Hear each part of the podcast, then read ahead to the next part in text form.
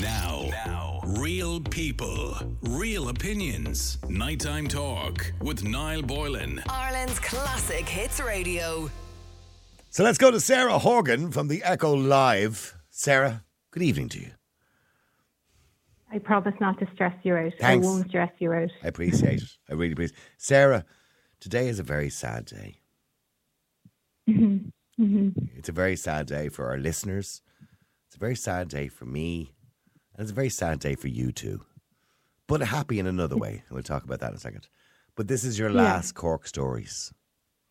It's our last hurrah, we'll say. That So we- makes it sound a bit more positive. So we need to it? go out with a bang. Let's get sued or something. You know what I mean? I don't know. Say something mad.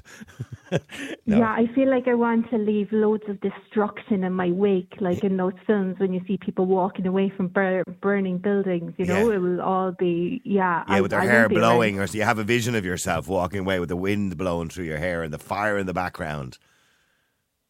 Is that how you pictured it too, or that That- stories? Yeah. No, that, that's how I pictured what you were just telling me there. You know that shh, and you're like you don't care, or you've got this face of you know victory on you. Yeah, I, I'm feeling it. Okay, so it, it is your last Cork stories, and by the way, Mm-hmm. good luck in your new career. I know you're moving on. I don't want to talk about that unless you want to talk about it on the air. You're quite welcome to talk about it if you want to. But good luck in your new career. We all wish you the best of success going forward. So it's it's the Irish Examiner. So it's only uh, it's, Down the it's road. across the other side of the office. Yeah. um, so it's it's it's very exciting because I'm going back to people who I would have started off um, in the Echo with, and we've Mm-hmm. all moved around, and yeah. So it's it's it's a good day. It's a good Will, day. will you miss? day. Will you miss the? I suppose the Echo would be more for the kind of locals. Well, I mean, the Examiner does local stories too, but not those kind of oddity type stories. You know what I mean? Uh, The Examiner would do some of that, but not as much as the Echo. The Echo would be very much more very local. It's like local radio and independent radio, say in Dublin versus independent radio in Kerry. Whereas you know in the morning they'll have you know the bingo and the debt notices. Like we would never obviously do something like that. But so it's a kind of different feel to it, hasn't it? It does, and I think that's the the joy of uh, regional newspapers and regional media, isn't it? That Yeah. It, it's there's so much there's so much heart in it. Like if you watch the show Afterlife, where Ricky, Oh, what a great Gervais. show! Yeah. yeah, he he paints a perfect picture. He just has um has us down to a T. I just watch it and I just feel that warm feeling, and it's always these stories that you think would be really boring that are the most are Yeah, he's the only man, by the way, who can make de- the most rewarding. Yeah, the only man who can make depression and misery funny. You know what I mean? so, yeah, yeah. It's it's hilarious. It's brilliant that show. all right, now let's move on to our stories for today. We'll come back to that in a few minutes because this is our last one. So let's make it good. A woman whose partner was given the option of switching off her life support machine following a brain surgery complication spoke about how she defied the odds to get her life back. What a great story! So I should explain. What I've done is I've picked all my best stories from over the years. Since it's the last one, I wanted to pick out the highlights. So just I did a a kind of uh, trajectory, if you will. So this this one was from 2015, I think it was. It was a woman. Her her name was Lucy Martin, and her partner was given the option of switching off her life support machine after a brain surgery complication.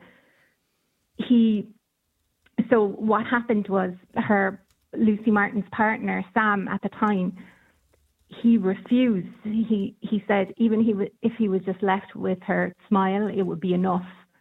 And amazingly, Lucy fought back, and she's doing really well now. There are some side effects. Obviously, yeah, Um, yeah. She's lacking movement in one of her arms, but doing Wow. un- unbelievably well. There- It was quite minimal when, when I met her. The um, obviously the the damage that that um, there, there's a lot of damage that you can see that she spoke about.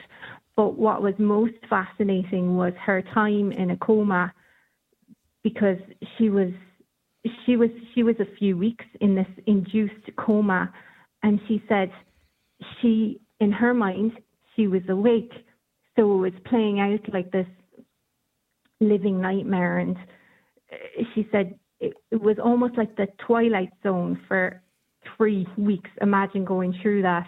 And did she, by the way, sorry for it, but when she said she was awake, did she say she could hear things, like or hear people in the ward or hear people in her room or? It was a, it, she could hear certain things, but it was a completely different, um, alternate Like, like an out of body experience type thing, yeah. Yeah, so she said she, in in her mind, she was being held as a, as this prisoner, and she'd no control over herself, her thoughts, her any any of it. She said it was there was this infection that was raging in in her brain, and she she thought her family were in danger, and she was looking for her partner and the kids in an under in this underground cave, Wow. trying to figure a way out.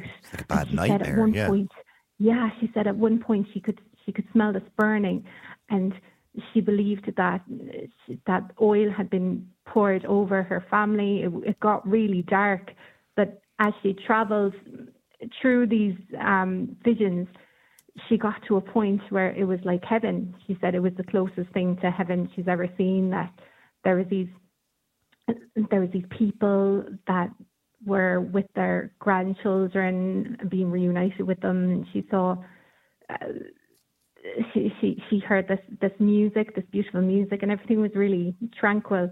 So she was comparing herself at the time to Alice in Wonderland. She was saying when she woke up that she she was just like Alice Alice in Wonderland, you know, mm. where everything was everything felt so real, and she couldn't figure out whether Yeah. this was a dream. But it just goes or- to show you, doesn't it, by the had way? You know, doctors differ and patients die, as they say. And at that particular time, maybe, I don't know, maybe doctors were recommending or nurses were recommending, listen, unfortunately, sorry, Sam, you know, you may have to turn off the machine or whatever, or recommending it. And there she comes. And I, I've seen, I remember watching a documentary one night, and there was a man in America, and he was a in a coma for nearly a year and a half. And his family fought through the courts to keep him on life support machine because the hospital wanted to turn it off. He came out of the coma after about a year and a half and he's he's okay now. He still gets a bit of physiotherapy and stuff like that. He's a little bit of a brain injury, you know, but he's okay. You know, and I'm going, wow, after a year and a half. Anyway, moving on. A Roma taxi driver who experienced racial abuse from passengers spoke about tackling the stigma he claimed was surrounding his own community. Yeah, this was an amazing man. He he is an amazing man. No no longer living in Cork, but at the time in 2019, he was doing so much work in the community. Um, Luciano uh, Ulisa is his name, and he was volunteering as a pastor. So he he was determined to get more Roma people into employment to break the cycle for future generations. He said that he felt that all Roma people were being tarred with the same brush, and it mm-hmm. got to a point where the abuse was so bad in his taxi alone that he had to pretend that he was Italian, and he, he, what he wanted to do was try and and change things and change people's perceptions. And what stuck out for me was how he, he how he dreamt of his dreams, not just for himself but for other people. And he said, "I want to say see a day in Cork where there's Roma." Not just Roma taxi drivers, but Roma nurses, Roma doctors, Roma judges, and his biggest achievement, I think, was teaching people how to read because there were so many um, people in the Roma community that didn't know how to read, and it's so difficult when you're older to absorb things. You don't absorb them like you do when when you're young. So he teach he he he taught so many people how to read and got everybody um, everybody um, back into community service. And the people that were coming to him that were begging and stealing, the way he looked at it was, well, they're they're still coming to mass. But that's the, so isn't that the are- they're still reputation, coming to church. unfortunately? You know, when we talk about Romas, the reputation, you mentioned the word Roma, and I, I had a friend years ago who was Romanian, and he even said to me, he said, you know, people need to understand that Roma and Romanian are slightly different. He said, not all Romas come from Romania, uh, some come from Egypt and other parts of the world as well. So, but the problem is, is that most people, I suppose, have this view, you know, and their only view, because that's all they see of Romas are people who are begging on the streets or, I don't know, shoplifting, which is certainly not the case, by the way, that all Romas don't do things like that. But that's, isn't that the perception?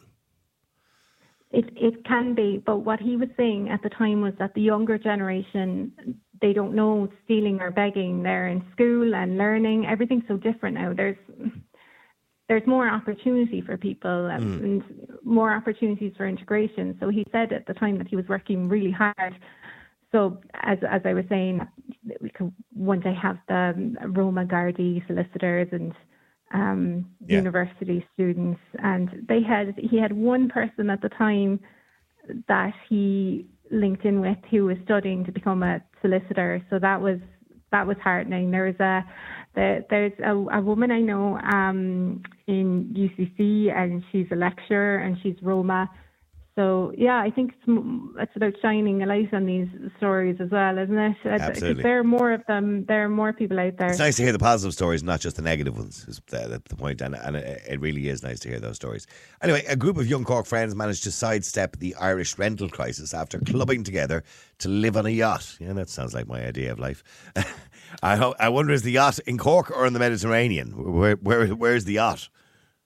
So that was in 2019. So let me refresh my memory for a moment. The, the there was these uh, group of uh, Cork um, Cork young men. We'll say they're in their 20s. Um, Evan Lottie, Mark Kenny, David Leahy. Um, the names go on, but there's there's a good few here. I can't name them all. So. Um, they all decided that uh, that they they were abroad. I think they were in Australia, and um, they managed to blag this uh, yacht worth 300k just to rent for a journey off the coast of Queensland. And they didn't know how to sail a lot uh, at all, but uh, a yacht at all. But they discovered that you don't need a license to sail it. So they decided to go for it. And they said at first they were just spinning around for about 45 minutes. And they couldn't even sail directly into the wind. And they they were traveling in the zigzag motion but they had a taste for it none the the less. And that was their first foray into sailing left this la- lasting impression. So mm-hmm it wasn't long before they hatched this plan to buy a yacht of their own. And the reason being was they were thinking, they were hearing about the rental crisis in Cork and they were thinking, well, what's the point in going home and struggling? Why don't we club together and live in, live in a yacht?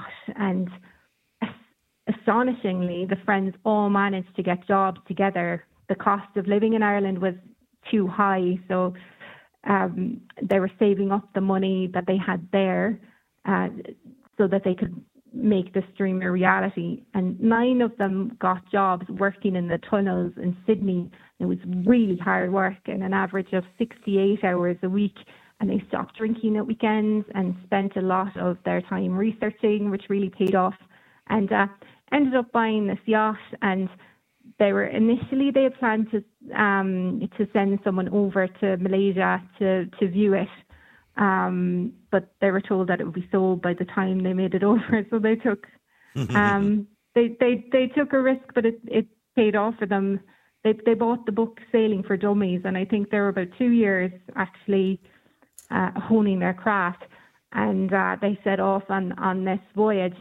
Now, I didn't check in with them, but um, uh, as we know, COVID happened the following year. So I'm guessing that probably scuppered their plans, but they got to see they got to see a lot of the world. Yeah, I, do you know what? It's something that a lot of people would love to do is just to go onto a yacht, you know, for a, a year or two and just you know sail around the world. Now, obviously, you have to know what you're doing, but to, to you know and have enough provisions and enough money to do it. But it, it does sound like a bit of freedom, doesn't it? It does. I wonder if we put our money together, how much do you have and how much do I have? Three pence. I should see what I have here. Um, sixty-seven cent, I think. We could buy we could buy a dinghy or something. we would do go on like a little mini adventure to Cobh or someplace or Spike Island. Maybe yeah, we could get Karen has. I think she has about four four pound. We could maybe pool up with Karen. Oh yeah, that would that will that will carry us. Yeah, Yeah, yeah, yeah. Karen will carry Yeah. us. Yeah, Well, I can you- see why you, why, why you married Karen. yeah, I hope I hope I hope you I hope you signed a prenup for yeah, Karen's sake. yeah. Yeah. you'd be rowing. Myself and Karen would be just sitting there. Obviously, you'd be doing the rowing. Uh, anyway, sorry. A remarkable dog who lost two of her legs to cancer captured the imagination of Corkonians in 2020 after learning to run again.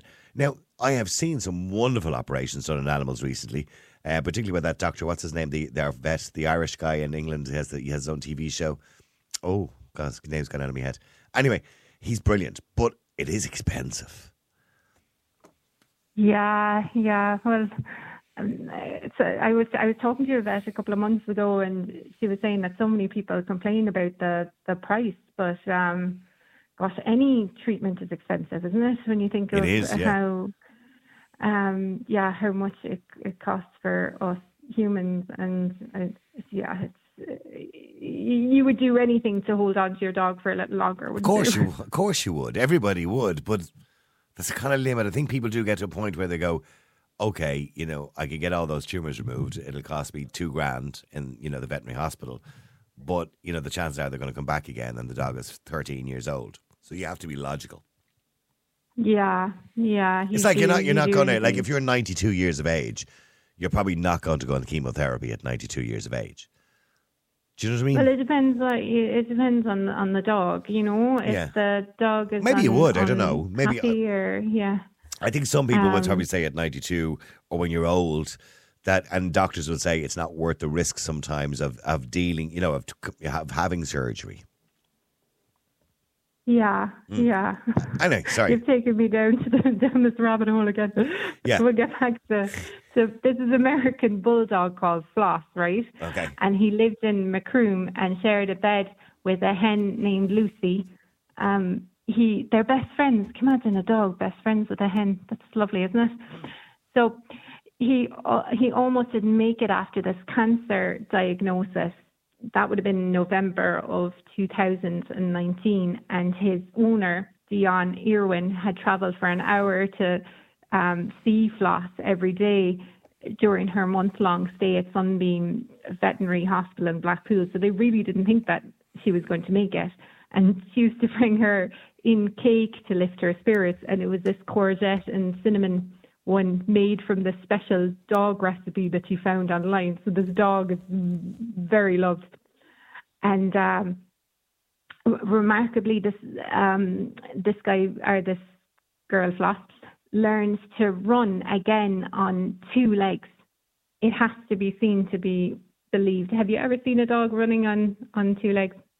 I can imagine what it looks like. I can only imagine. because I couldn't. I had to watch the video. Um, but this this dog ended up making making it onto Virgin Media News and everything. So Oh, I think I vaguely remember that fame to us. actually. Yeah, I do. I think I do vaguely remember that. Yeah, yeah. So we, we broke the we broke the story, but Floss, everybody just fell in love with Floss. And the they do, time. do. I've seen this before. Dogs do learn to do it, so they walk upright on two legs. But and and they learned if they've lost their other two legs, they actually learn to survive like that, and they learn to run around. I've seen a couple of videos of dogs with two legs running around constantly all the time on their back legs. You know, Yeah, they uh, when when you take, I, I think self doubt is a big barrier to our Hmm. success, isn't it? As humans, and a lot of the time, and they don't have that, so they just get on with it, don't yeah, they, dogs? Yeah, absolutely. Yeah, they don't really care as much as we do about things like that. They just adapt. But listen, uh, Sarah, thank you very much indeed for your final story. We'll always remember that final story about the little dog floss. and uh, genuinely, and we sincerely mean it, myself and Jane, you've been wonderful over the last, how many months now? It must be six, seven months now at this stage. You've been wonderful. It's nearly a year. Is it? You know that? Oh, God. And remember the first time I was so nervous. And now look at you. Not a bother. I Not a didn't mean bother. It. I didn't mean it like that. I didn't mean it like that. But I was going to go to Toastma- I was going to go to Toastmasters at the time, and then you came along. So you were you were like the Toastmasters in the end. I didn't have to do it. But look, we really appreciate it. There's been some wonderful stories. Oh, we should, Jane, you should have really put together like a compilation. We should have been professional about this. Put together a compilation of Sarah's stories with some sad music in the background or something like that. Oh yeah, showing all my best bits. Yeah, that would be amazing. Yeah, Oh, I'd say she has. Okay, well, yeah. she said she does want to play something here. Okay, hold on for a second. Now we do have something here. Go ahead, play it, Jane. What's that? What is that, Jane? No, turn off Bambi Thug, will you? God's sake, what's why is she playing Bambi Thug? She's been obsessed Oh, I love. I love, I love Bambi Thug. Oh no, that's because you're a Corkonian. No, I know because I met Bambi Thug. No one, no one would believe this now, but I met Bambi Thug on the bus about eleven years ago, twelve years ago, Right. and Was she screaming? took the took took took um the picture, uh, took their picture for the paper Oh, at right. the time. So Okay. I still have that photograph. So I feel like I Look at you being all politically correct by saying they took and took their their picture. You see, no, because I yeah, I'll be I I don't know. I'll yeah, it's, it's safer, isn't it? But I, no, but I'll I'll tell you I'll tell you about Bambi Thug, right? So I was interviewing Bambi Thug on the bus, and everybody else was talking about what they they because it was an, a column for on the buses, you know Okay. and um, this this column I did. So she t- um, they told me that they had a dream, right? Yeah. Um, that they were being chased by a badger, and they're running away from the badger, and then the badger turned into their best friend from college and asked them for a can of coke. That's what Bambi Thug told you. Yeah, Wonderful. It's so enlightening, isn't it? but it was di- it was di- it was different, wasn't it? Well, at least when you know when Bambi Thug is famous, you know, and hugely famous around the world, you can come out as that reporter who once interviewed her about the badger. Yeah. Yeah, don't think it's going to work out too well. exactly. Oh, but listen, Sarah, Exactly. thank you very much indeed for the last nearly a year at this stage. Thank you very much indeed. We really, really appreciate it. You've been wonderful. We had some great stories, some good laughs. It's been fun. And we really wish you the best. We, Jane, myself and Jane, wish you the best in your career going forward and success. Okay. Okay. Thank you very much. See you, Sarah. Bye. Ah, that's the end of Sarah. Not literally, obviously. Now, now, real people, real opinions. Nighttime talk with Niall Boylan. Ireland's classic hits radio.